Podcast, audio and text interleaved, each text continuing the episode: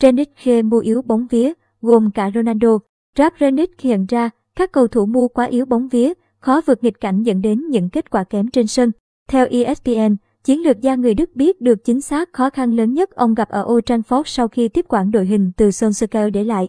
Tinh thần của đội quá kém, ngoại trừ McTominay và Luxa là sở hữu những phẩm chất cần có.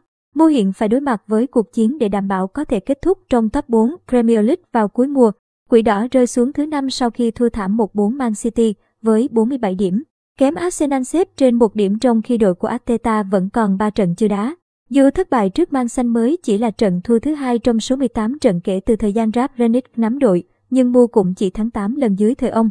Điều đáng kể, Mu đã đánh rơi điểm trong 5 lần mà họ là đội vượt lên dẫn trước. Một lưu ý khác cũng được chỉ ra, quỷ đỏ không đủ sự quyết liệt để ngược dòng giành chiến thắng sau khi để thủng lưới trước.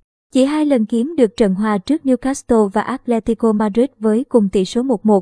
Rap Rennick đã mời nhà tâm lý học thể thao Sacha Lenz đến Old Trafford cùng đội ngũ để cải thiện tư duy của nhóm cầu thủ đã có mặt 6 trong 11 trận đấu cuối cùng.